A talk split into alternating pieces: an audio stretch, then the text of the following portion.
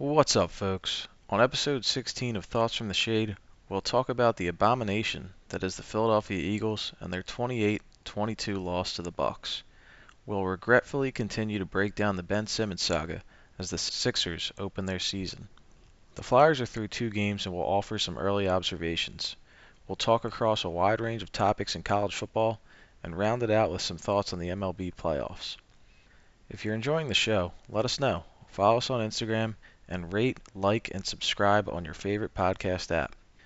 Don't forget, this episode is brought to you by Shamrock Sun. Go to shamrocksun.com and enter promo code SHADE in all caps when you are ready to pull the trigger on one of their big ass bottles of sunscreen.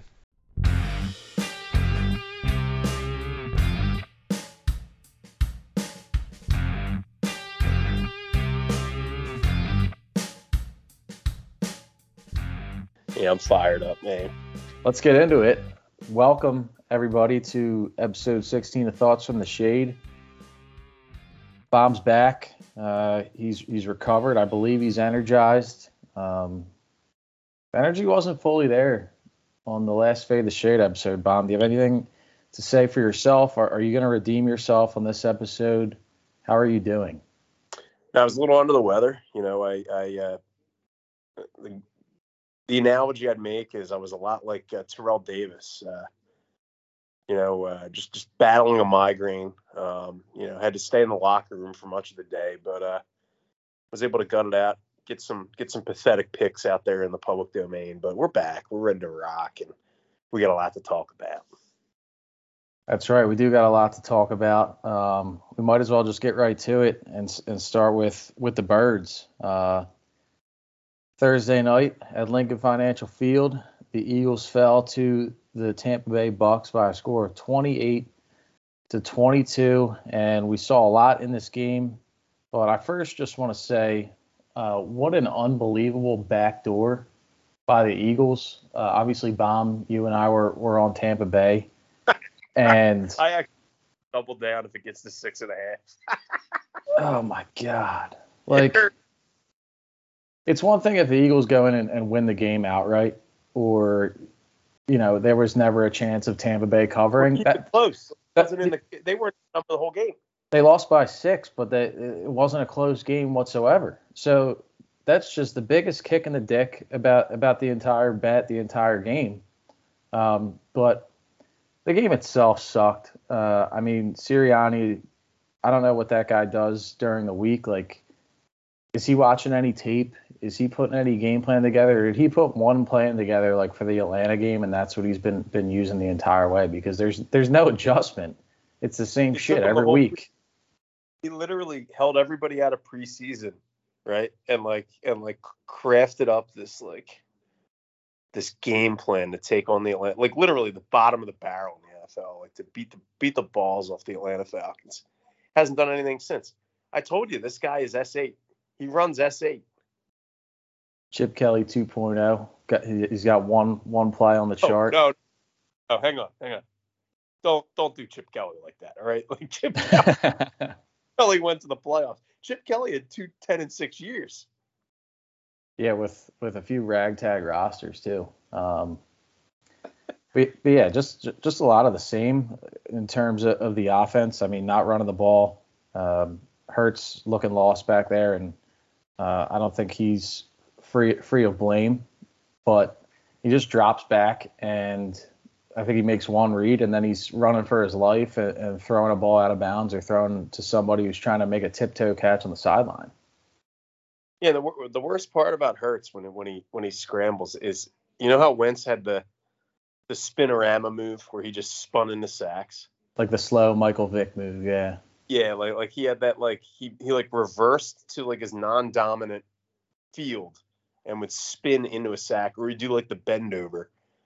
Uh, that that was the Wentz move. The Hurts move is he drops back, he hits his back foot, and the minute the right tackle has anyone in his face at any moment, he sprints directly like backwards to like into his right hip, like like like like 20 yards like beyond the line of beyond the line of scrimmage. Like he just he just breaks into a dead sprint to the other sideline. Now, granted, to his to his dominant throwing arm, And then what? He's going to throw it 40 yards the other direction to the sticks. I mean, it's just it's so bad. Yeah, I mean, you said it. That that's what it is, and, and and it is so bad. I don't know. I don't know how people are are racing down there after working all week on a Thursday night with work on Friday and paying 50 bucks to park and, and 15 for a beer and just getting cleaned out to to watch that complete slop. It's you you, you heard what, what what Marty and I did, right? no, no, I didn't hear. I know you weren't there. Keep in mind, I'm an Eagles season ticket holder. I haven't been to a fucking game yet this year. Okay, I haven't been to a fucking game yet. Good on year. you. So so Marty Marty and I are texting probably a week before the Tampa game, trying to figure out what we're gonna do. We're both saying we don't want to go. Number one, I wouldn't want to go even if the team was good. Like that's just that is the worst game on the schedule, a Thursday night home game. Like a game nobody wants to go to. Um so so we're talking about, you know, what we're gonna do. So we decide, all right, let's let's let's post the tickets. Let's let's try to sell them on the marketplace. And uh we we sold them for a loss, which normally is is counter to what what we want to do, but we took it. We took a ten dollar hit on each ticket, and I said, you know what? I feel great about that. I feel great about. It. If I had to give the fucking tickets, I wasn't. I refused to get out and watch that on a Thursday night. Yeah, I mean that's not terrible. Ten ten dollar L on the on the tickets. Save yourself the trip, save yourself the misery, and just all the all the idiocy that, that's that's going on down there. Um, I mean, we I don't. There's not that much to get into about the game. I mean, we everybody saw it. It stunk. Um, the bet didn't work out. The refs were bad. The refs have been bad in the NFL all year. Uh, I, I took note of the pass interference on Greg Ward in the end zone. Guy doesn't turn back to look for the ball, kind of mauled him a little bit. I think it was in the second half. Um, and then there was a, a Watkins catch along the sideline where he tiptoed, and you saw the dirt come up. And again, another guy standing right there, and he's he's waving the arms like this, like immediately, like it's like it's no question. And they have to go to review it, and they call it a catch. Like it's just not not fun to watch, honestly. And the other thing that, that I took note of was I don't know what the Bucks were thinking at the point in the game. I believe it was in the fourth quarter. They were up 28-14, and they had the ball around midfield, maybe slightly in the Eagles' territory, and they had like a fourth and, and three, fourth and four. Um, obviously, if the game's tied or, or, or they're down, they're going for it. Um, but in that situation with the with the anemic Eagles offense on the sideline, they they could punt it, pin them deep, set them all the way back. They went for it and they didn't get it. And I think that was the ensuing drive was the drive where the Eagles ran the ball a little bit, gave Sanders two carries, which I think probably netted like 30 or 40 yards, and they went down and scored and went for two and, and blew the cover uh, for for for Bucks ticket holders. But well, that, shows you how little the Buccaneers think of the Eagles. Like every every other time, you're just. I mean, if you're in a shootout, you're going for it, right?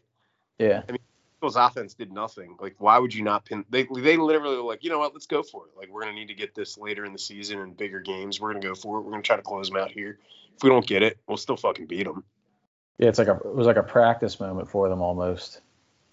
Yeah, maybe that. I mean, did the Bucks count this as a joint practice? I mean, if if the Bucks counted as a joint practice and the Eagles counted as a game, what does it get down as? Your point on Sanders, I, I was I was fast asleep at, at this at this stage of the game. Um, you said he had, he had two carries on that drive for 30 yards. Did he have to get on the oxygen tank? I mean, the guy like does the guy is the guy able to like run the football anymore? It's a valid question. I mean, he's not getting any work, so he was probably absolutely gassed after two freaking carries. and then they they they got uh, inside the one. I think it was the, the same drive, and first and goal at the one, and, and they're running they're running the ball out of out of the shotgun. Like it's just it's just again like overthinking, outsmarting. Why don't we have a package where where we bunch up fullback or bring in an extra O lineman or throw a tight end in the backfield? I, I I don't know. Throw a linebacker in the backfield or Fletcher Cox or crying out loud, but we're running out of the shotgun and just getting stuffed like it's like it's nothing. It's not even a threat. Well, that's that's comical to me because later in the week, Sirianni was interviewed about uh, the identity of the Eagles team, the Eagles offense, and he said, "Well, you know, it's still forming. We don't, we don't really know what our identity is. All you do is throw, and you're right. Like you're you're not able to bring in like a goon, bring in a, a jumbo package, and and say, you know what, you you know what we're doing, we know what we're doing, and we're gonna fucking push it across the goal line. Like this team, this team has no identity. They they they can't run the ball because they don't run the ball, and that is a mindset problem. If you refuse to run the football as a head coach, your team is is just way too passive. It does. It's not a a uh, you know stick your hand in the ground. Let's run these guys over for three yards. Like they, they just don't have that ability. Nah, it's a soft mentality. I mean, we're seeing it with the Eagles. You see it with Penn State, and as fans of those teams, it's it's frustrating to watch. Um, but the Eagles eventually score on the drive, and Tampa Bay gets the ball back. They're up 28-22. Eagles have a chance to get a stop, get the ball back, potentially tie the game, win the game. Uh, obviously, that didn't happen. Uh, you get the taunting call on Avery uh, on the sideline. I forget who he stood over. Questionable call, but that was a total bullshit call. Yeah, yeah, I, I didn't think there was much there, and you got AB waving around and, and talking his talk per usual. But I mean, if if you're the Eagles, you're Avery. We've had so many of these dumb penalties so far this year. I mean, why why even give the refs the chance to throw the flag at that? Yeah, I mean, I don't know much else to add there. I mean, have you seen what what Gannon said? Uh, said this week about about Ryan Kerrigan, our huge free agent splash signing. Did, did you see those those quotes? No, is he is he about to hit the field or or, or what? Because I haven't seen him out there this year. so so uh, the, yeah, this this fucking bozo was asked uh, why hasn't Kerrigan the uh, the free agent acquisition been productive? And uh, he had to clarify the question, G. He said, when you say by not being productive, what do you mean on the stat sheet? Because in my opinion, and, and I'm going to quote this here, because in my opinion, he has been productive. He, he goes on to say, quote, how I would quantify that is he lines up. He gets aligned the correct way. He plays with his eyes the right way. He's asked to do the techniques that we're asking him to do and he's playing winning football within his role. I mean, by that definition, if you hand me a fucking Xbox controller and I line up properly, I'm playing winning football for the fucking Philadelphia Eagles. I didn't hear that. That that's so problematic. And, and, and you talk about technique and lining up, and he's doing it the right way. Well, you look at all the wide receiver issues and the pick play penalties that we get, our technique isn't right. And, and to go back to what we've talked about previously, these coaches aren't aren't teaching anything right. We've got the JV uh, high school coaching squad out there, and we're seeing the results of it. I mean, can you imagine going into work, right? You you sit down at your laptop, you got your hand in the right position on the mouse, you're able to log in properly, but you don't send a fucking email for like what is it now? Week week six? You don't send email for six weeks and you're being productive? Get the fuck out of here dude. Yeah i mean every working stiff in america has been in the right position for the past what 12 18 months with with the pandemic sitting at home on, on a couch in their bed uh, in an office chair with with the laptop in their lap but they're not necessarily being productive. So it's about results. Everything is about results. We're not getting any. Uh, Ryan Kerrigan's not, not about, get, giving us any. This is the new Philadelphia mentality, both with the coaches, with the ownership, with the the newfangled fans. This Gen Z pussified, Wentz worshiping, Simmons excusing, BCI Beers, it's not about results, G. It's about the process. It's about doing things the way we want them done. It's not about wins anymore. You're a fool if you think it's about wins. It's about cashing that check, selling those tickets, pumping those jerseys. This city is a joke. It certainly is. I mean, that's that's nail on the head. And just to wrap wrap the game, I guess. Um, you know, after the Avery penalty, the Eagles got to to another third down situation where they could have got off the field, and, and, you got Marcus Epps back there covering Antonio Brown. Probably could have picked the ball on, on the third down play and just completely whiffs on it. I mean, apparently he probably he probably did it the right way there too, and uh, Tampa Bay converted and, and sat on it, and that that was that. So we, are on we're on the Las Vegas uh, to play the Raiders, the Jon Grudenless Raiders. Um, I think got a big win this past week without him, but who the hell knows with this team? We'll be watching, and and uh, we'll, I'm sure we'll be in for for more of the same. Yeah, the Raiders. I mean, I've watched a few of their games. Obviously, the Gruden news to win last week, that'll be like a nice little turning point for their season. They rally, they, you know, kind of come together. They'll get another win this week, right? Um, so uh, now it'll be interesting to see what they do. But yeah, the, the, you think the Eagles are going to be able to like capitalize on a team that had a head coaching change? Absolutely not. Like our, our coaches have no clue what's going on. Can we fire our coach and, and rally around that and turn the season around? yeah, I hope, man. I I think they have him on such a uh, a franchise friendly contract that um, he's just in place, right? Because Lurie and Howie, you know, tell him what to do, and he he listens, and and they're just excited about having three top ten draft picks. It's not about what's going on this year. No. Now, now in terms of the coach, I I believe you you made a comment over text um, late last week. I don't know if it was during the game or after the game. Did you want to ha- Did you want to say anything uh, to the anti Doug Pederson crowd about what we've seen transpire this season? Well, I, I, forget exactly what, what I said over text. I I'll just broadly speak about Doug. I, I think it's a fucking joke that this guy was run out of town by 40 to 50 percent of the fan base. This guy was the only coach to get us over the over the proverbial hump with a backup quarterback, no less, right? So don't don't tell me like, oh, you know, Doug fluke. It was a fluke year and this and that.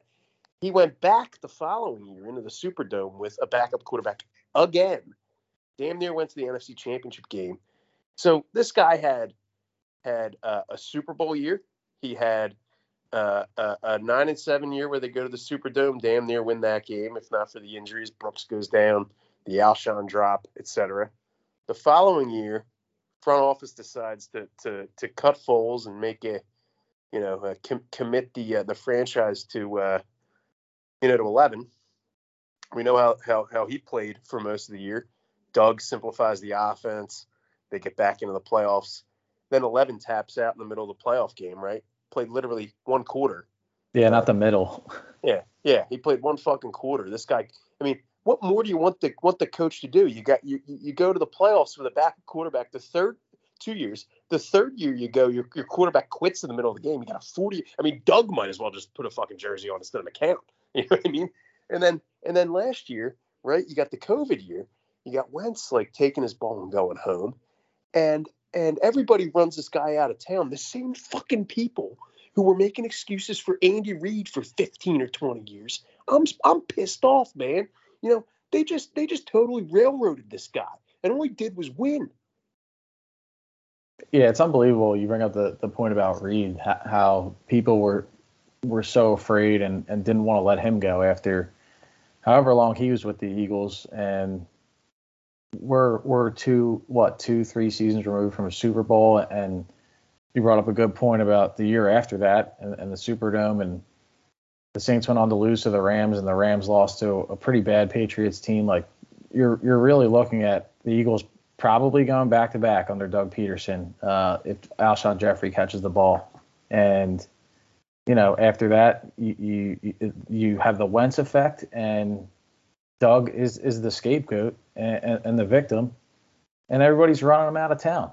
And now we're left with a depleted roster, um, a horrible coaching staff, and uh, yeah, hopefully those people are happy, but we're not. My thing is this: the people, the people that were talking about Doug Pederson's game plans as if that was a problem, don't know their don't know uh, uh, their ass from a hole in the ground. Okay, that Doug Pederson knows football, and they said, well, he doesn't he doesn't run enough bootlegs with Carson. He doesn't run the ball enough. Sirianni literally doesn't run the football, and the same people, all they want to do is talk about Jalen's not the guy, this and that. How do you know? Nobody knows. Yeah, he hasn't looked good, but he's certainly not in an, an ideal situation. And, and people talk about, well, it wasn't an ideal situation for 11 under Doug, but was it an ideal situation for Nick Foles? Because on equal playing grounds, Nick Foles clearly outperformed Wentz uh, in four weeks in the 2020 season last year at the end. I think it was pretty clear that Hurts outperformed Wentz on an even playing field and, and even circumstances. Spot on. Hurts Hurts beat the number one fucking defense last year in the Saints. So so don't give me the whole, you know, we don't know Sirianni because Hurts is. No, I mean, it's a little bit of both for sure. But Sirianni has no. This guy is totally over his skis. He's got no clue what's going on. No, but he's got the wardrobe. I think. I think the latest uh, Thursday night was the Dr. J hoodie uh, out on the field for for pregame warmups. Make me make me sick. Yeah. Well, I think that's enough there. Wait, hang on. Before before we move on, is he going to take the 65 sticker off the visor now? How does that work? Yeah, I thought about that too because I saw the 65 sticker. Obviously, the 55 and the 56 for Graham and Seumalo. We know that they're out for the season. And this week, he he against the Bucks, he did add the 65 sticker, which led me to believe that Lane Johnson was going to be out for the season. And now Lane Johnson posts on Instagram, thanks everybody for the support looking forward to coming back with the teammates. Um, so the stickers got to come off, I guess. So it's it's an important thing to call out the fact that this guy has the, these stickers on the visor, and I don't know if we've talked about this, G, but it's a mentality shift, okay? Because when Doug Pederson coached, right, the same people that were talking about scheme and and Doug not being there, be you know doing a good job, and it was all Frank Reich. I don't want to hear that shit It was all Frank Reich. Get the hell out of here with that crap. Yeah, he's doing uh, a hell of a job with Indianapolis. Yeah, that guy's a loser. Okay, I don't want to hear it. Um, you know, Doug. You think you think Doug had like a healthy roster? Doug had like the most fucking injured roster out there. Okay, and he wasn't putting stickers and wearing T-shirts of his guys. You know what he said? Like like like the professional football player that he was in the league for so long. You know what he said? Next fucking guy up and and and those teams responded. Instead, you get Sirianni. Oh, Brandon Graham's out. What are we going to do? Lane's out for a week on PTO. What are we going to do? It's pathetic. It's time for the next guy to step up and play some football. That's how it should be. But we'll move on. And on the topic of pathetic, uh, number 25. number 25. It pains me to even say the name to bring it back up on the pod here. But Baby the, Ben? Are we talking about sto- Baby Ben or Baby the, The story never ends. Baby Ben, Bum Simmons. Um, I guess let's start with, with the report that, that I believe surfaced last week. Uh, I think it was on ESPN or ESPN Plus, and I don't know how much I put into this report. Um, you know, with the, all all the the stuff that's going on in the world, and real news and fake news and everybody everybody's got a keyboard and a Twitter account and something to say. But I mean, it wasn't random Twitter; it was Ramona Shelburne. Yeah, no, I get that, but you believe everything you hear on on all the big outlets? I, I, I don't know. But regardless, the report was that before Game Seven against Atlanta, uh, Ben Simmons had, you know, self or, or voluntarily claimed that he had been in close contact um, with somebody who was exposed to COVID 19. Apparently, was a masseuse. I don't know if it was like the Sixers team masseuse or his personal masseuse. Um, but I think like a lot of his teammates were skeptical uh, uh about his claim here, and obviously he ended up going through the protocol or the, the testing and testing negative and playing in the game. But um, the the report was basically saying that Simmons tried to do this uh, as a way to to cop out of playing in Game Seven due to his struggles and and the yips uh, that that he put on display in the 2021 NBA playoffs and specifically that series against the Hawks. Again, I don't know how much stock I, I put into it, but just complete insanity. I mean, does this happen anywhere but Philadelphia? I think the important distinction with this report isn't that he had a supposed close contact, is that is that it was self-reported, right? And the testing occurred as the result of the self-reporting. So I think a lot of his teammates were thinking, like, dude, what are you doing? Like, why are you reporting this right now? Yeah, yeah, that, that's obviously the biggest thing, and, and what raises eyebrows. I mean, if if you're if you're feel if you're not feeling under the weather, why why why even go go that route and, and do that? I, I I don't know. You know what it reminds me of? What's that? Reminds me of the the guy, the the other number one pick. You know, not not the uh, over uh, number eleven, right? I mean, when's the last time you saw a guy in a playoff game self-report uh, a potential blow to the head and go in and check himself into the concussion protocol? I'd like to hear what his teammates say about that. You're talking about Wentz in the Seattle playoff game. Where do we find these guys? That's a, that's 100 percent what I'm talking about. Where do we find these guys? They're like, oh, they, they have no problem taking the direct deposit every week for, with their game check, but like the minute there's a playoff game, it's like all of a sudden they're uh, you know, they're they're Anthony Fauci reporting health symptoms like 24 seven. Like, what are we doing here?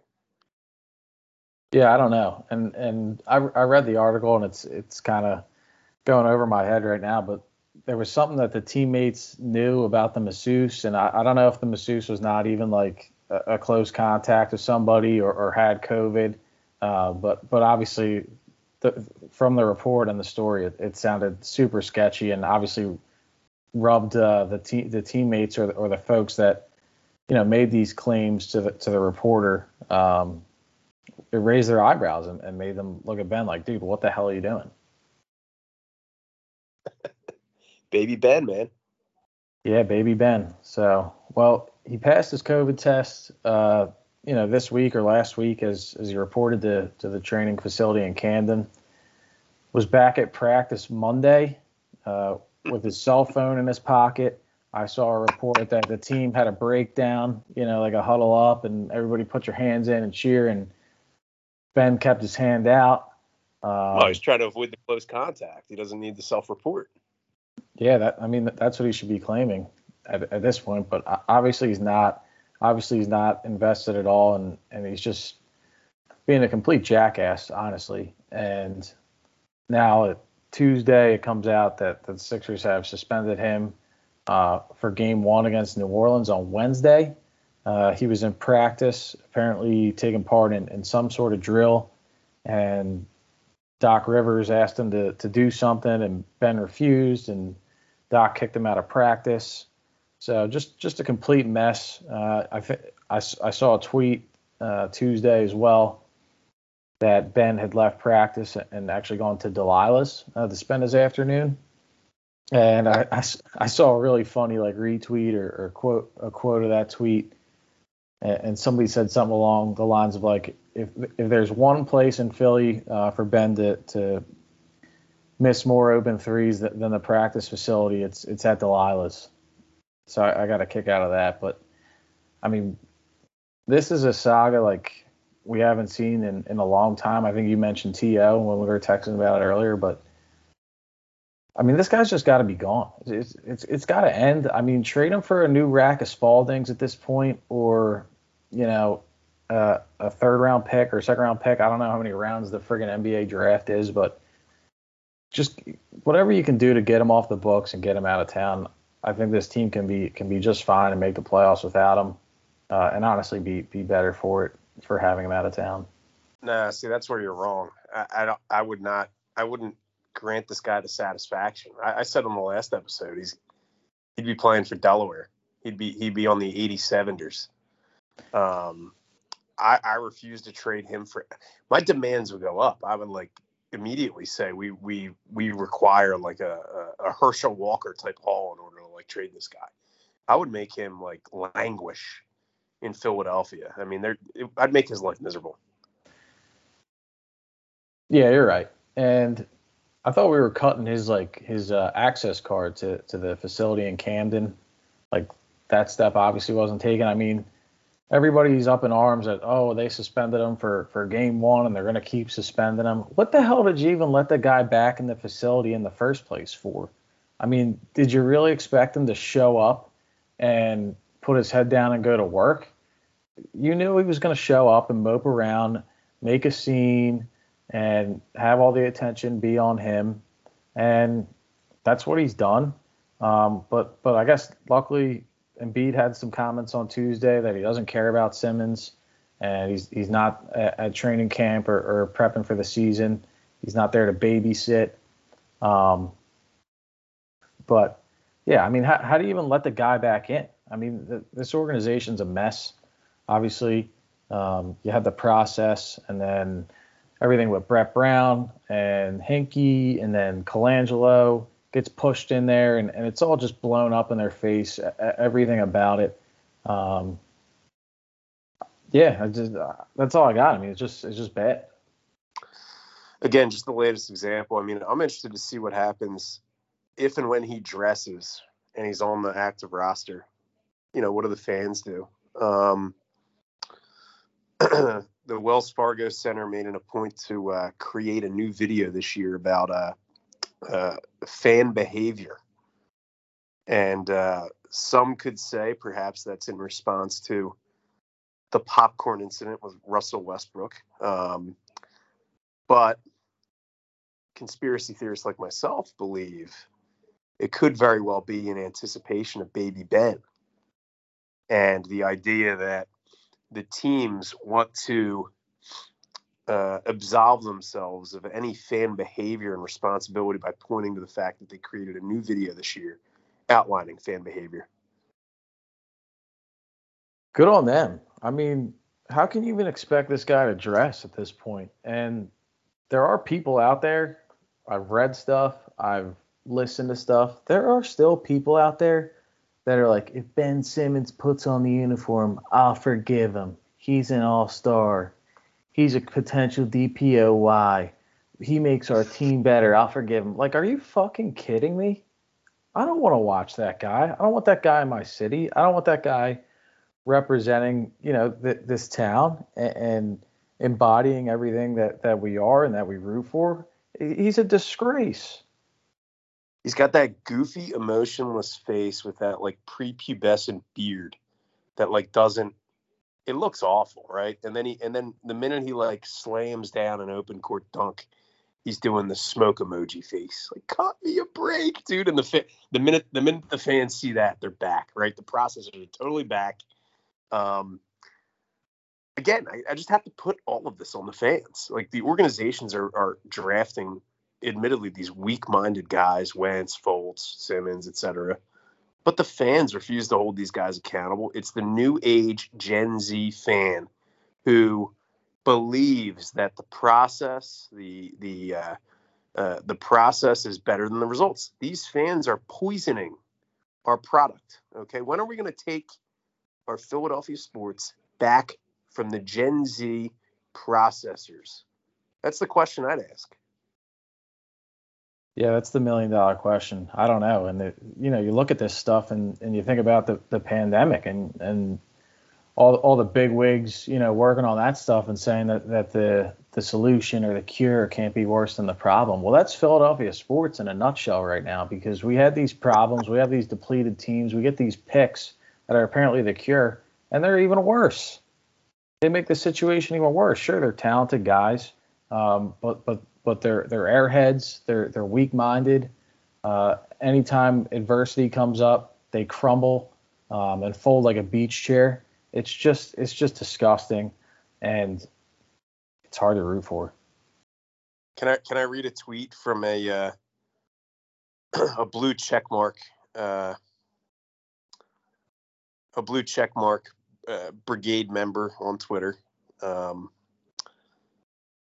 uh, talking about the Simmons situation. This guy is this guy is a uh, uh, uh, I'm not going to get into his personal stuff that he has in his bio on on his on his Twitter, um, but he is a senior writer for uh, SB Nation covering the Memphis Grizzlies.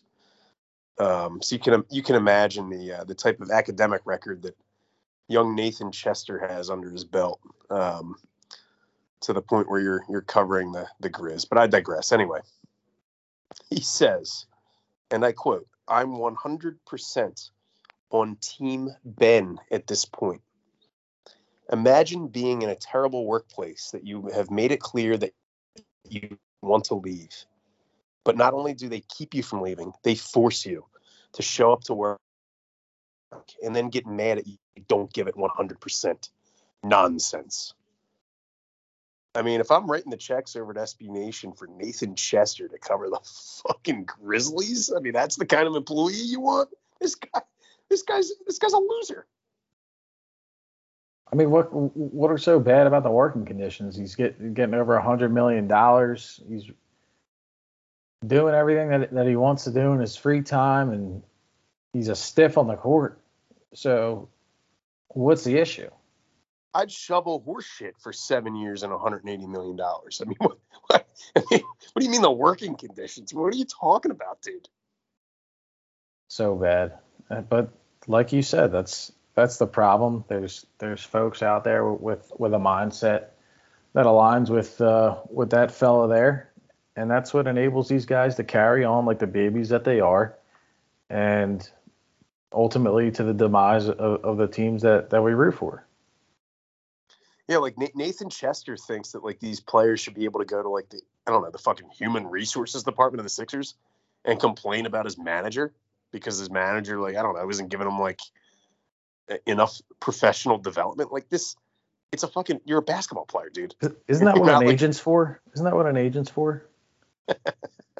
You would think. I mean, my God. I'm just so I'm just so sick and tired of this crap and talking about it. And like I I when I read the story that the Sixers suspended Simmons for conduct conduct detrimental, I thought, wow, finally the organization grew a backbone. And then I heard it was for one game. Yeah, it's for one game. It's a slap on the wrist. It- It's a it's a kick the can down the road, like they've done all summer and all early fall here. It's just a slap on the wrist, kick it down the road, and, and we'll we'll deal with it. But how can you let this bleed into the season? The season starts Wednesday night. That's pathetic. And you, you're you're sticking you're sticking Embiid out there to talk about it. Like I want to hear the owner. Yeah, like Where- he's he, where- Where where's Harris? Where, where's Rubin? Is he is he printing uh, baseball cards up for fanatics? Like, why don't these guys stand in front of the microphone, fly in with Meek Mill, and answer the damn questions about how you're gonna how you're gonna respond to this guy holding your organization hostage? they're probably massaging his fucking butt cheeks trying to get him back to play. But yeah, I mean, they throw Embiid out there, and Embiid, Embiid says the right things, and that you know everybody that's there is focused on the task at hand and winning basketball games. But how how is this not a distraction? How does this not impact the season? And how does management and ownership have have no appearance or, or make no appearance or make any comment or, or put this shit to rest? Say what you want about Jeff Jeff Lurie, and I'm not a, I'm not a Jeff Lurie guy. When he sensed that things were, were going sideways, and it's a little different because it was a coach, right, not a player, but same type of mindset, right? Like a, total media circus. When he sensed that things were going sideways with with Chip Kelly, right? What did he do? I'm fucking taking back over. I'm taking my team back over. You're done, Chip. I'm I'm putting Howie back in player player right? Like maybe not the right answer, but at least the fucking guy took action. Yeah, the the worst decision is no decision, right? That's right. I mean, I just I don't get how you imagine. I mean, if you own the Sixers, what would you be doing right now? What do you think Mark Cuban would be doing right now? What do you What do you think uh, uh, the, the the Rockets owner would be doing right now? Like these guys would be like in the media, crushing this guy. We have contracts. We have this. We have that. This is why we negotiate with the Players Association. You know, it's all spelled out. This is freaking. This guy's not honoring this. He's ruining our season. Our fans deserve better. Crickets from our guys. Amen. No, that's that's it right there. But I got nothing else on, this topic. Sixers open the season Wednesday night uh, at New Orleans. I think the home opener is Friday against the Nets.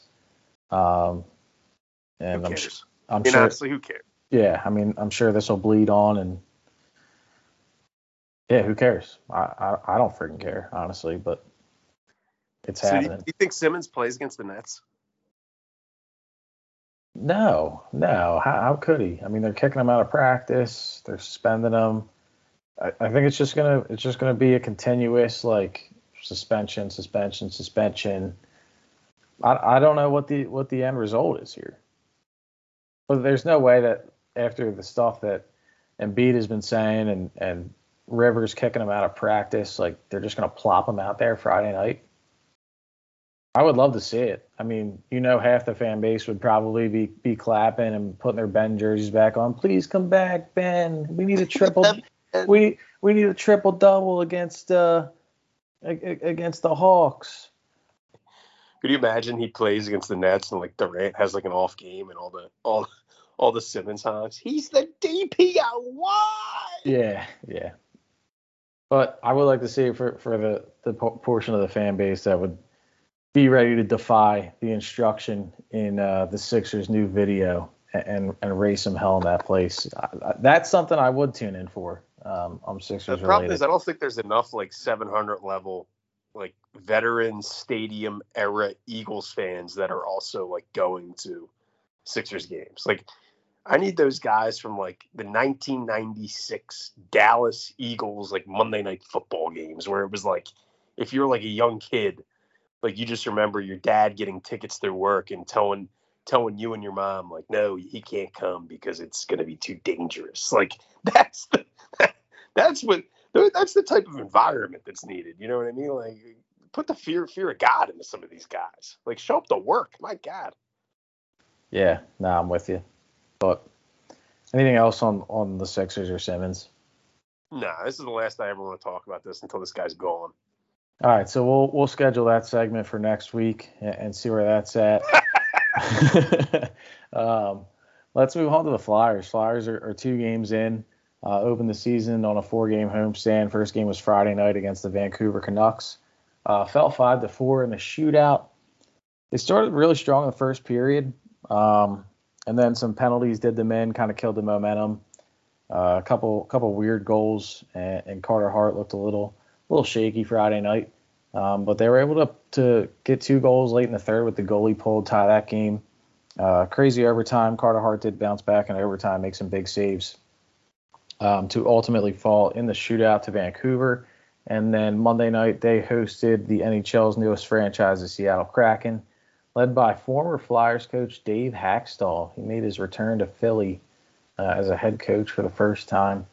And the Flyers put the beat down on them, played a really nice game, full 60 minute effort, um, went up early, and really never looked back, um, which is good to see. And hopefully that's more of what we see this year. You know, you watch these Flyers games and they get up to 2 nothing, 3 nothing leads, and you know, usually it's inevitable that, that the other team will get, get back in the game and it'll be, be a nail biter. But they shut the door. Hart was solid. Uh, Flyers had the puck most of the game. I mean, he wasn't Hart wasn't tested a ton. He made a couple big saves in the first uh, while the game was still scoreless, and that kind of juiced up the Flyers. A couple good fights in there. Uh, that kid or that guy Seeler, Nick Seeler, he had a fight. He's their seventh defenseman playing for Ristolainen right now. Um, is and he a Nick- fighter they said he's six two, um, but he fought Jamie Oleksiak on Seattle, who's like six seven. Guy used to be on Pittsburgh, but he's an absolute house. And uh, Seeler did all right. I mean, he stood in there, took a couple, and didn't get completely uh, beat down. And, and then he, he was real fired up going to the penalty box, which got the building going. Uh, so that was good. Tapping the sticks. Boys are tapping. You gotta love a good stick stick tap. Oh yeah, the the sticks were tapping, and uh, some guy in Seattle was getting into it with Giroux when it was like 5-0, and I think this was in the second period. And then in the third period, Nate Thompson gave this guy a beating. I mean, like, you know, a lot of these hockey fights now, the helmets are on and they're, they're not great. Thompson got got this kid pretty good, and uh, it was good to see him standing up for for Claude. Was that captain? That was for the captain, man. And and, uh, and you know what? I mean, it's just great to see early in the season that that is his teammates are sticking up for him because there's a contingent of the Philadelphia fan base that says "Rip the C off his sweater." Yeah, rip the C off the sweater. Two goals in two games. He's ready to go this season. He's in the last year of his contract too. I mean, he's 34, I think. Um, but I mean, he hasn't completely fallen off the, the aging cliff yet, and you would think that's that's got to be a factor. I mean, he's a competitive guy, contract year. He knows it. He's probably going to put his best foot forward and, and probably have a year, and then the Flyers are going to have a really tough decision to make after the season. Yeah, I didn't get a chance to watch the Seattle game, but I did watch I did watch a lot of that Vancouver game, and I thought he looked good. I thought he had, some burst. I thought, um, obviously, I mean, just a sick goal to tie the game. That pass off the end boards and just tucking it in under the under the pipe. But uh, yeah, broadly, I mean, just you know, observations off one game. I, I mean, I, I, liked what I saw out of Atkinson. Like this guy just ripped the puck every chance he got. Like it, there was none of this like, oh, let's dangle, let's skate around like Jake. Like this guy's just like ripping shots, and then and then you hit the nail on the head with Ellis. I mean, the, the guy was getting getting pucks through uh, from the point. So uh, nice little change of pace from from the style that they've they've played with some other guys over the, over recent years. Yeah, Ellis got on the board against Seattle Monday night, and I like Atkinson too. He's like full gas. You you can see that he's going to have an impact on the penalty kill, which is where the Flyers have struggled a lot in recent years. Um, he's just constantly hounding the puck and, and still able to kind of get back in position. Um, but he's been able to keep keep the, the opposing power play kind of in their own end, trying to get it up the ice. So good to see there. Um, but yeah, Giroux, two goals, two games. Konecny's got two goals in two games. Um, Brassard with a three point night Monday night, who's been playing second line center in the absence of Kevin Hayes. That's certainly something they're going to need. But I mean, Friday was like a typical Flyers game. You know, play well for some of it, play like shit for some of it, do a bunch of stupid shit and lose in a shootout. That's really what we're used to. And then uh, Monday they played a really strong game, really no no gripes at all. And as long as Hayes is out, they, they need the, the top line of Couturier and Giroux and Konecny to, to be scoring, and that's what they're doing. So hopefully they can just kind of stay afloat, weather the storm while, while Hayes is out, and then uh, the roster will fall into place when he gets back, uh, probably around game 10, 11, 12, somewhere in that range. Um, What's their schedule look like over the next week? I know they have the bees uh, Wednesday at at, uh, at home. Yeah, they got they got Boston Wednesday night, 7:30. That's on TNT, national broadcast. That'll be fun to watch. Um, I watched that TNT broadcast uh, this past week and they, they got my boy Biz, Paul Bissonnette's on there from from Chiclets. He's he's an absolute hoot. They got the great one, Wayne Gretzky. They had Charles Barkley in on the hockey hockey broadcast, which was cool. Oh, that's great. Yeah, so that's that's fun. I'm looking forward to that. And then Saturday night they close out the the four game homestand with the Florida Panthers. They have a good team. And then after that, I believe it's like the Western Canada trip. So like Edmonton, ah, Cal- Calgary, Vancouver again. I don't know the exact cadence or, or, schedule, but I believe that's like the next three games, and then they'll be back home again. So, boy, no, nothing gets you into uh, in a hockey season like an early Western Canada trip where the games are on at like 10 p.m. yeah, little, little, little Flyers after dark. Um, Less on the Flyers. What's your take on kind of the new broadcasting partners this year? A weekend. Uh, what's your take on kind of the production and the um, you know the product? Yeah, so opening night was Tuesday. Those two games were on ESPN. And right away watching, I think the first game was Pittsburgh and Tampa Bay.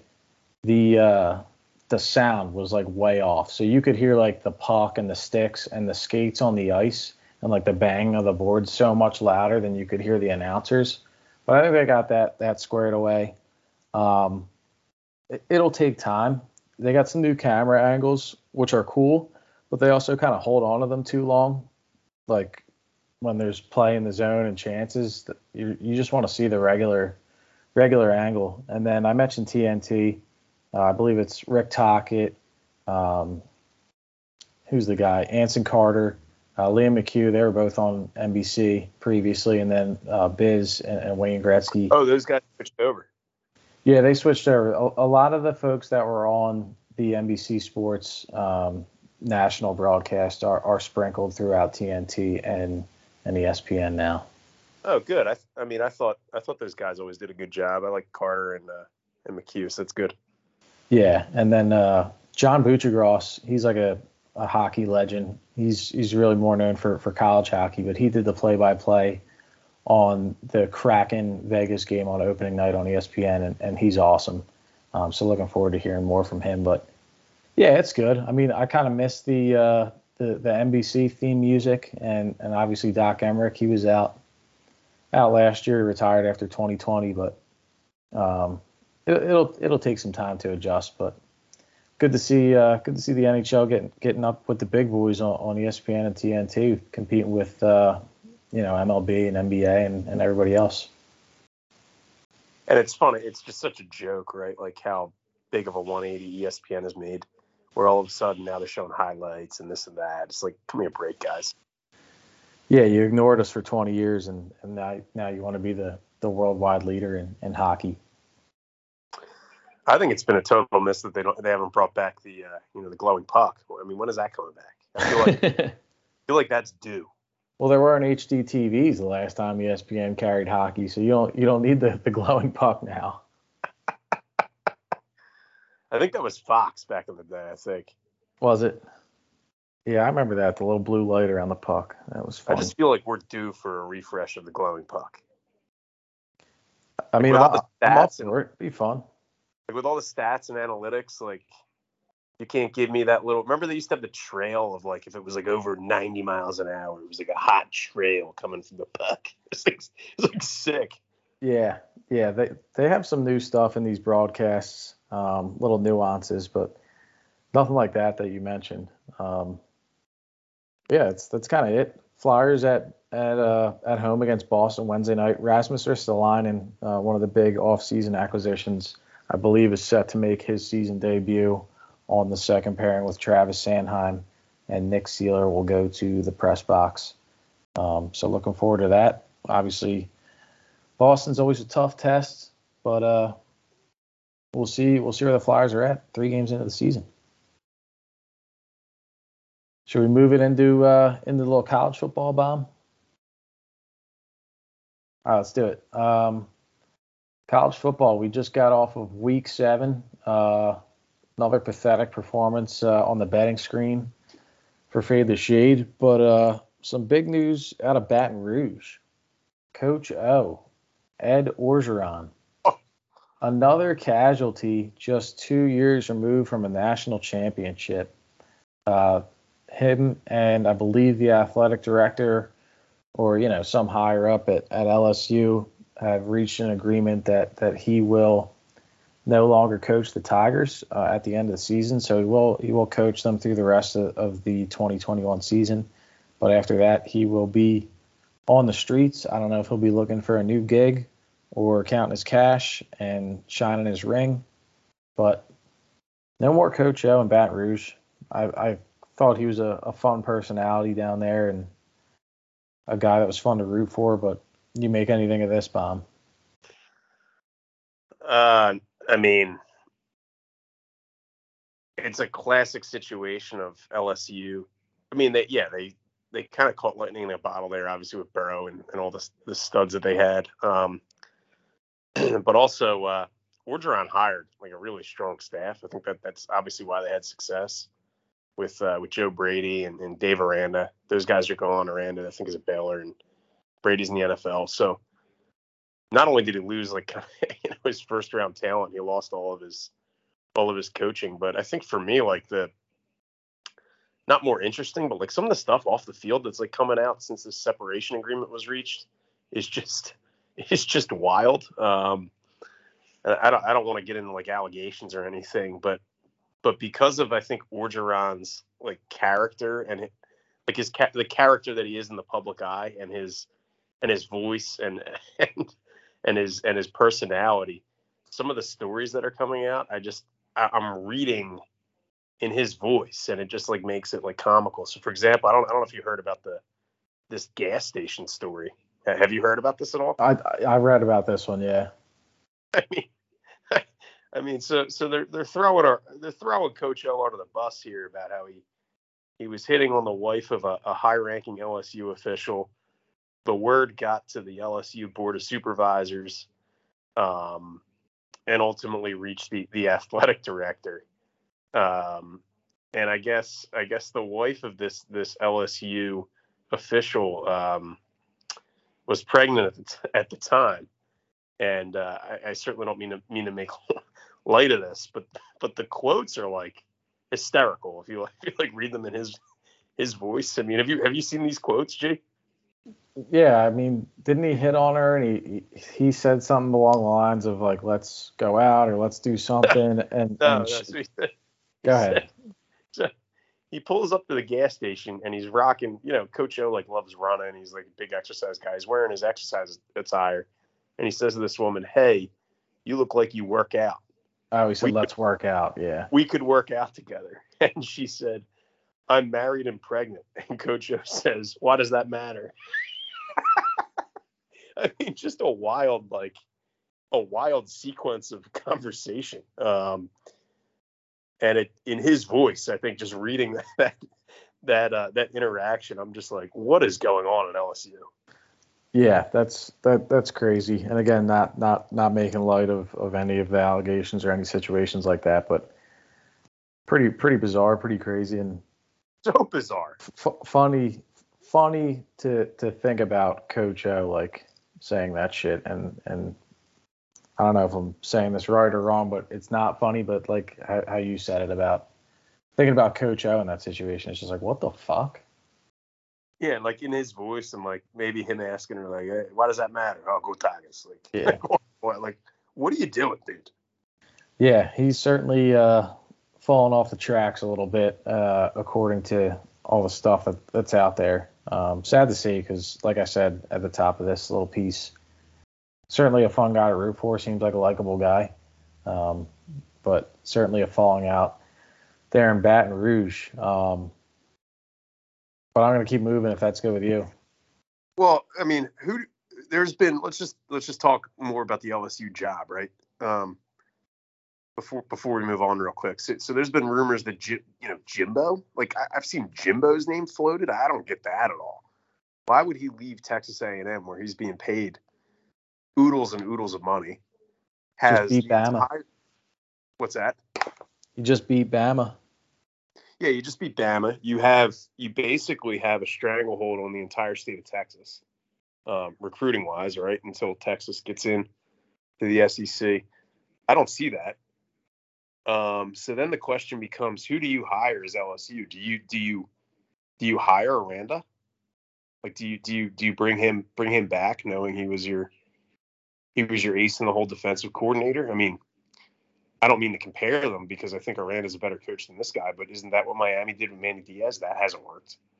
So if you think let's not go defense, let's go offense, would you would you bring in Joe Brady and say, hey, you know what, we're going to hand the keys over to a young guy who we think might be able to connect with this generation, we think might be able to bring us back to like a cutting edge offense that uh, that doesn't include Brad Johnson's kid at the controls.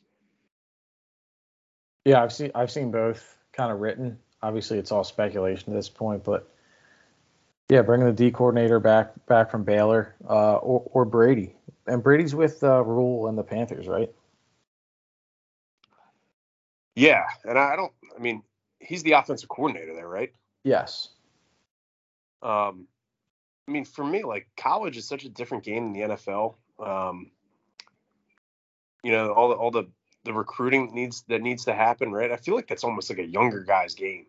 unless you're an established name like Nick Saban, where you just walk into a living room and uh, and just flash the ring. So, I mean, I'd like to see what a young guy could do down at LSU, someone like a Brady, and say, hey man, like uh, you know, we, we want we want some some young studs, and we're gonna we're gonna throw the ball around, almost like a a younger, more I want to say maybe a younger, uh, uh, uh, winning, winninger version of, of Lane Kiffin.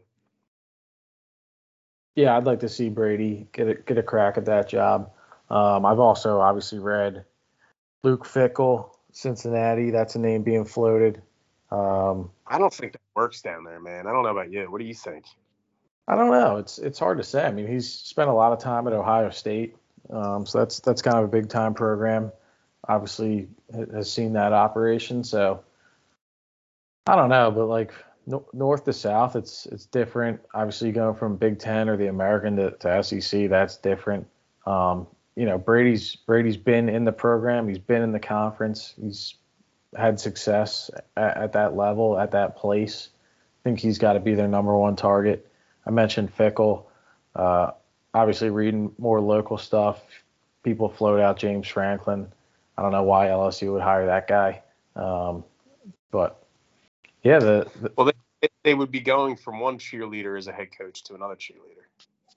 That's right, but that'll be a vacancy to be filled come uh, come January at some point, and uh, we'll we'll keep tabs on it because that's that's a big time job. That's that's a top top ten job in college football. Top five, would you say?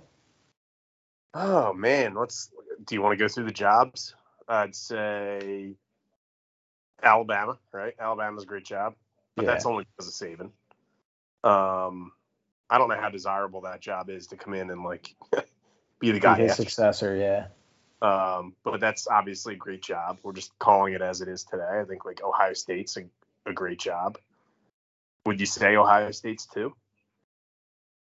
Probably, I think so. Just, I mean, you think about Clemson, and obviously they're having a shitty year, but but just the longevity of Ohio State as a program definitely tops Clemson for me. So I, I would put Ohio State there.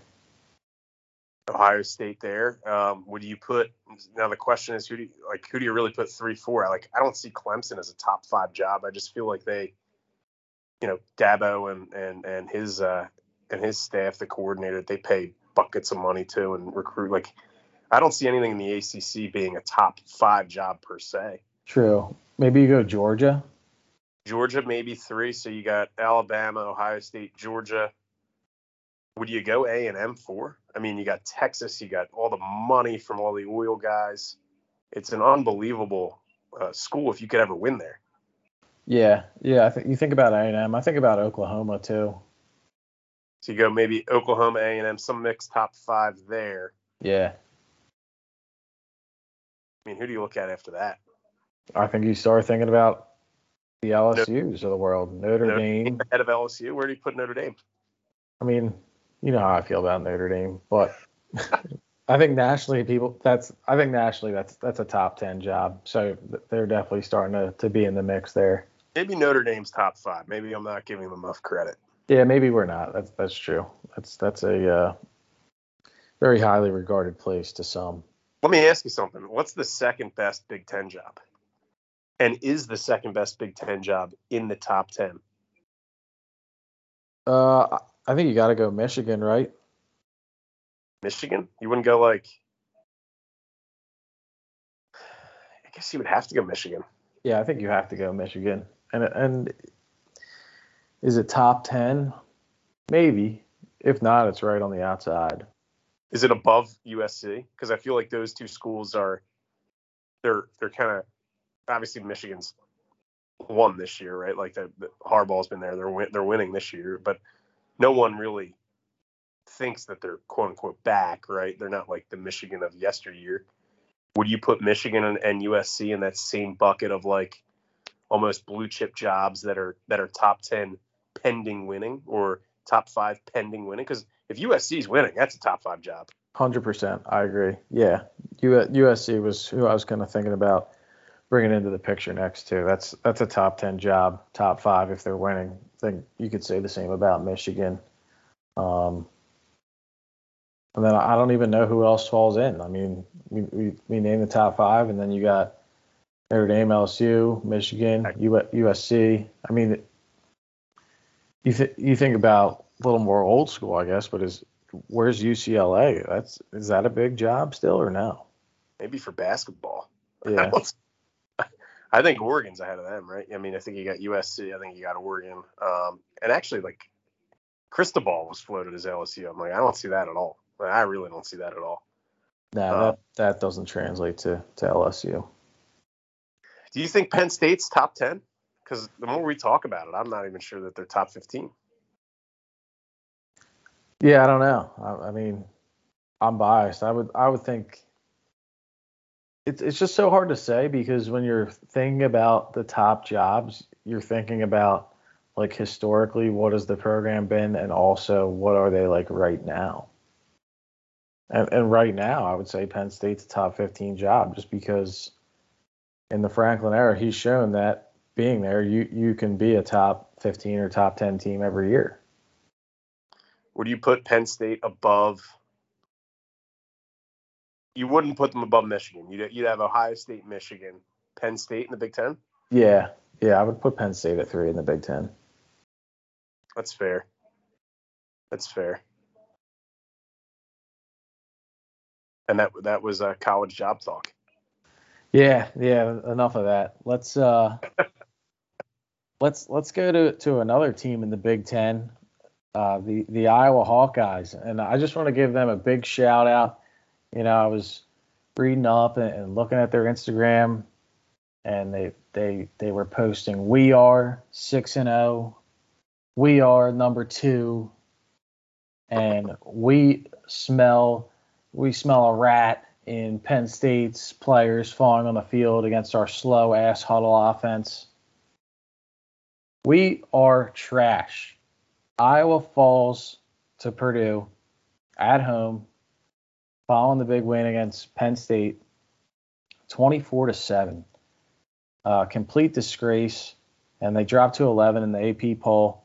I mean, I don't have a ton on the game, but I would just like to say that I went on the record after they beat Penn State and said that that would be their biggest win of the season.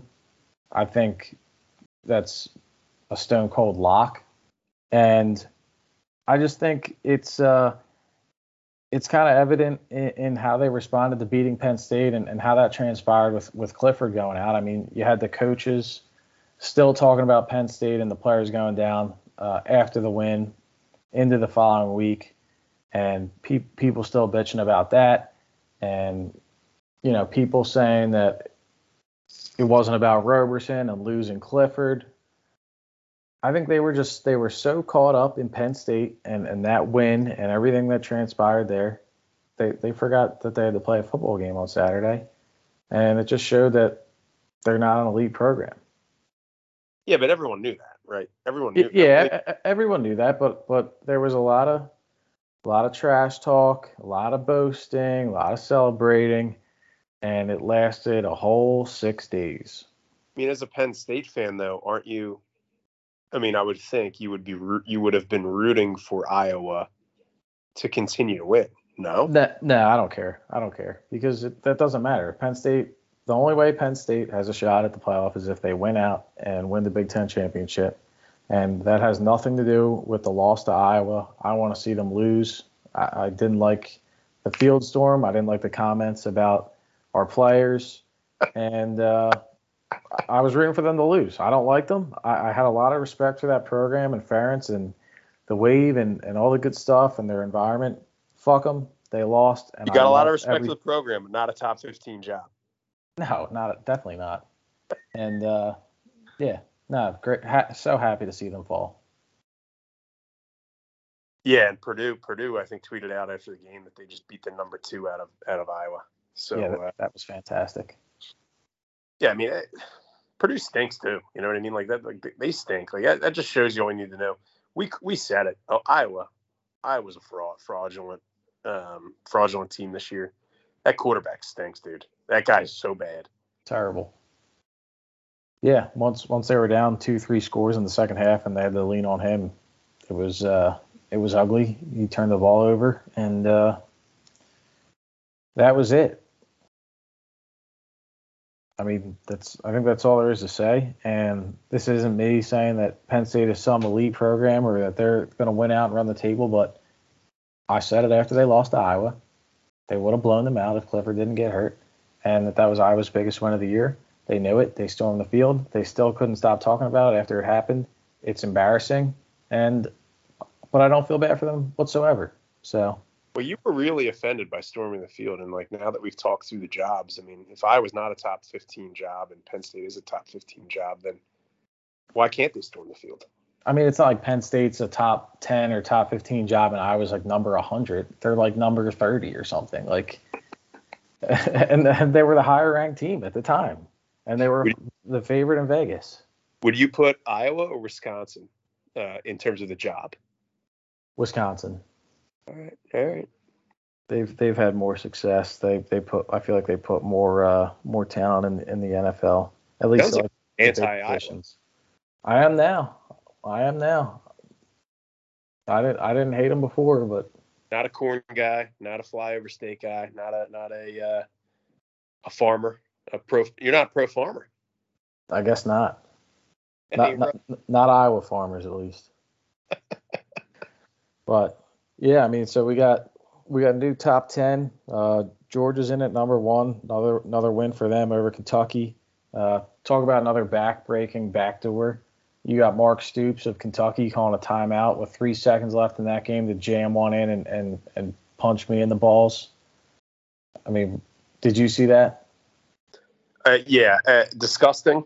I do give him like, first of all, fuck Mark Stoops for that move, but at the same time, I have to give him credit because, like, if you're the college coach of, it, like, if you're if you're the coach of a college team, right, a big time college team, you know all of your fans just bet on you every week, right, and you know that the idiots that showed up in Sanford Stadium between the hedges, rocking the fucking blue in the northwest corner of the end zone uh, you know, prepared to get their teeth kicked in. The only the only reason that they're there is because they love the Wildcats, and you know that they bet on the Wildcats. Like, I guess I got to tip the cap to the guy for like at least standing up for his, you know, his fans who made the road trip and gambled on on the on the Wildcats. But man, that was disgusting. As a general general public better, I, I was I was disgusted. Yeah, three seconds left, calls a timeout, draws up a tricky little wide receiver screen with two tight ends split out blocking, and they, they punch it in and, and get the back door and, and screw us on that pick. Um, that's gambling, folks. But Cincinnati blew out UCF. They're up to number two. Oklahoma. Before, before, gee, before we, we move off the uh, the the the the Georgia Kentucky game, yeah. um, I didn't I didn't watch the entire game, but I but I I, fell in love with the fucking I fell in love with the fucking player, man. What was it? One of the D linemen on Georgia? So so I I I- I had the game you know I had the game I wasn't watching the whole game, but I I looked up and like this this defensive tackle, 99. If you're listening, just type in Georgia football number 99. Okay, this guy is like unbelievable. Jordan Davis, six foot six, 340 pounds. Okay, and um, I mean, the, the guy looks like he just swallow guys up. He's he's a monster. And uh, it, preseason, I looked up Kiper. Kiper doesn't even have this fucking guy on his big board.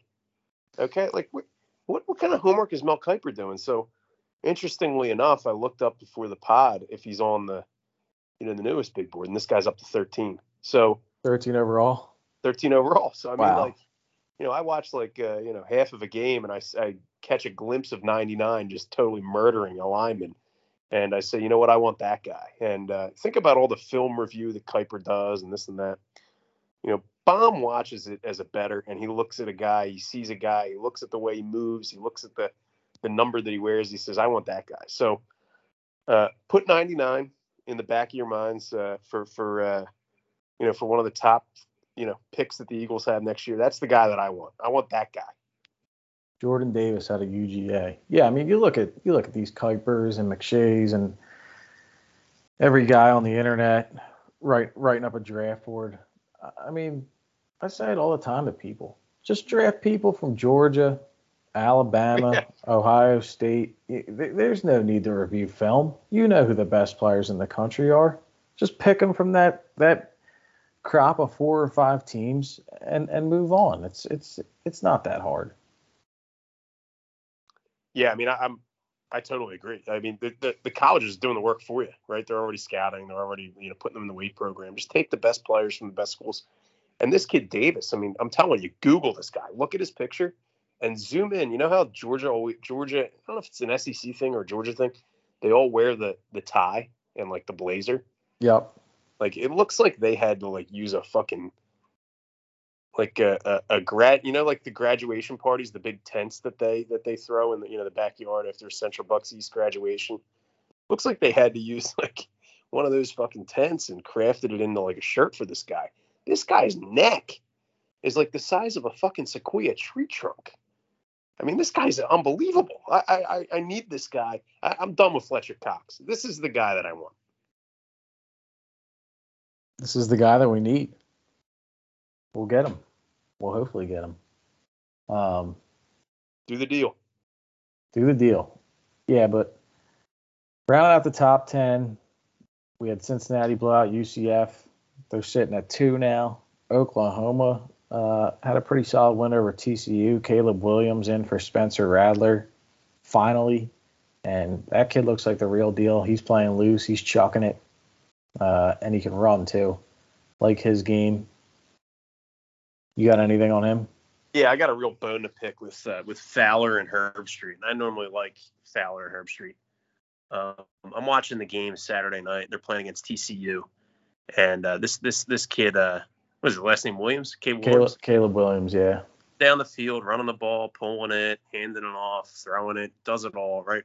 Look, looks like a stud. And uh, Fowler has the balls to say on national TV, well, you know, the student section was chanting his name a few weeks ago, but I don't even think they could have known that he was this good. Like, why are you saying that, dude? Because two weeks ago, when they were playing against West Virginia and they were chanting this kid Williams' name, Fowler and Herbstreit were saying, "Oh, it'd be totally premature. It's ridiculous that the student section is chanting this right now." And then literally, like this guy comes in in the middle of the Texas game and like t- saves their season.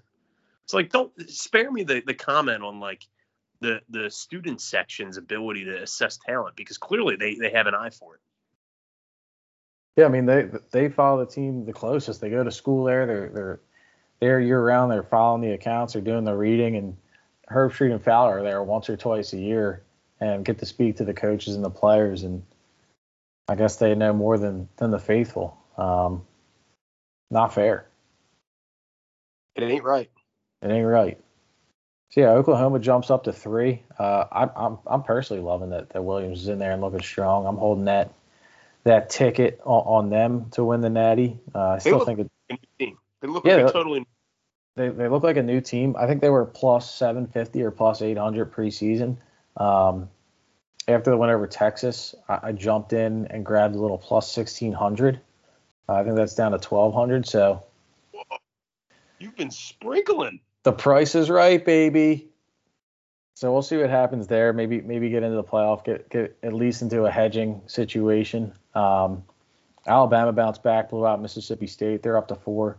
Ohio State at five, Michigan at six, Penn State at seven. All three of those teams had byes. Oklahoma State beat Texas on Saturday. They're up to eight from number 12.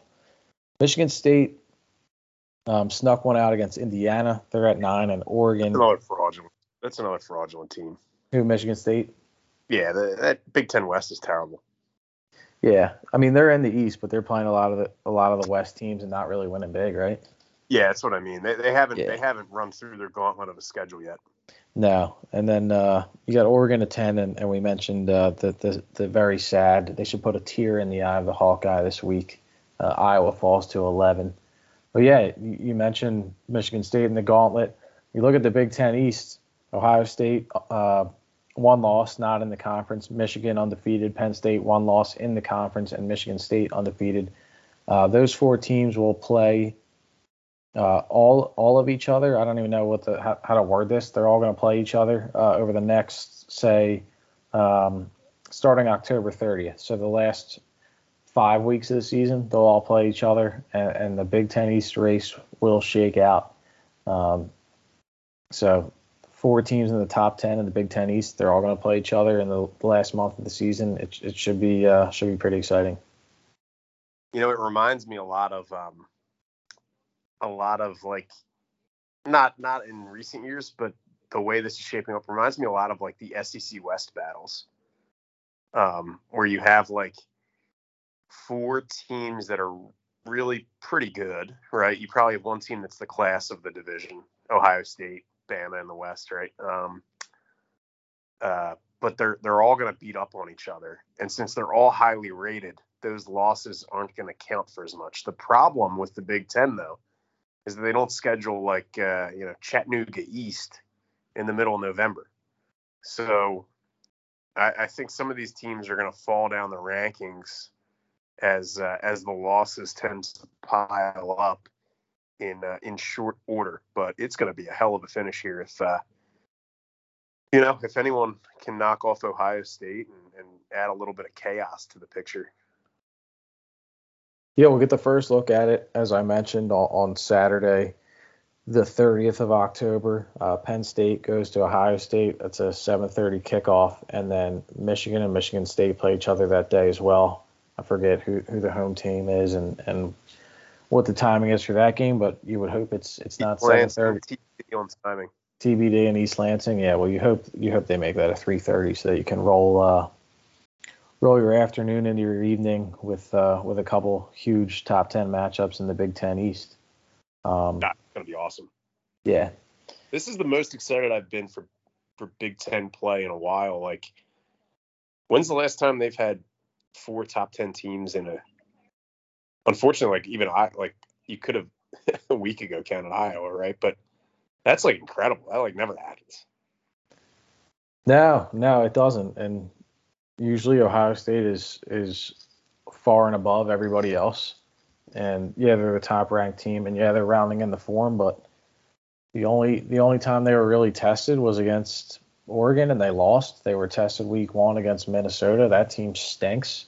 Uh, they they could have they could have slipped there, um, but that was that was a month month and a half ago now. So we just we just got to see what happens, Bob. But Penn State's got to get through uh, through Illinois this Saturday with or without Sean Clifford. I don't I don't know what the status is. Sounds like from from what I've gathered from sources that he might he may dress as an emergency quarterback, uh, like in an oh shit situation, like we can't beat Illinois with our backup. Um, but it sounds like they're gonna roll with uh, Roberson or this kid that's a freshman. I don't know how you say his last name. Christian Valou, Valo. It's like an E A U X at the end, but uh, they're splitting reps in practice this week uh, in preparation for the Illini. Where's this kid Roberson from? He's from Jersey. Is he related to the the legend uh, that that was Ell Roberson? You remember Ell Roberson? No. Ell Roberson was like this like little like scrambling quarterback at Kansas State back in the day with Bill Snyder and his halfback, or I should say maybe tailback, was Darren Sproles. And these fucking guys just like wreaked havoc on the Big 12 back in the day. And like it was like incredible. They every year they're in like the freaking Big 12 championship game, beating like Texas A&M. It was like inc- incredible watching these guys play. Ell Roberson. I wonder if he's related. Interesting. We'll have to dig that up. I remember Sproles at Kansas State and then being in some some big time shootouts and a, they were like a juggernaut of an offense. I remember playing like NCAA whatever year it was and, and picking Kansas State to, to light it up with with Sproles and I guess it was Ell Roberson at the time. Yeah. That's good stuff. Um, I mean, you got you got anything else, Bob? You, you want to get into anything else, or should we shut it down? No, I mean, I, I guess, uh, I don't know. I mean, I, maybe let's just spend a few minutes talking baseball here. Obviously, the Red Sox, uh, Astros series is going on. Braves, um, Braves, Dodgers, Braves with two dramatic walk off wins back to back. Um, the baseball's been fun to watch. I think more so the Braves and Dodgers series in, in terms of the championship series. But the thing that that stands out to me is like how stupid are these are these fans that thought the Phillies were even in the same class as the Atlanta Braves? They're one piece away. They're just one piece away.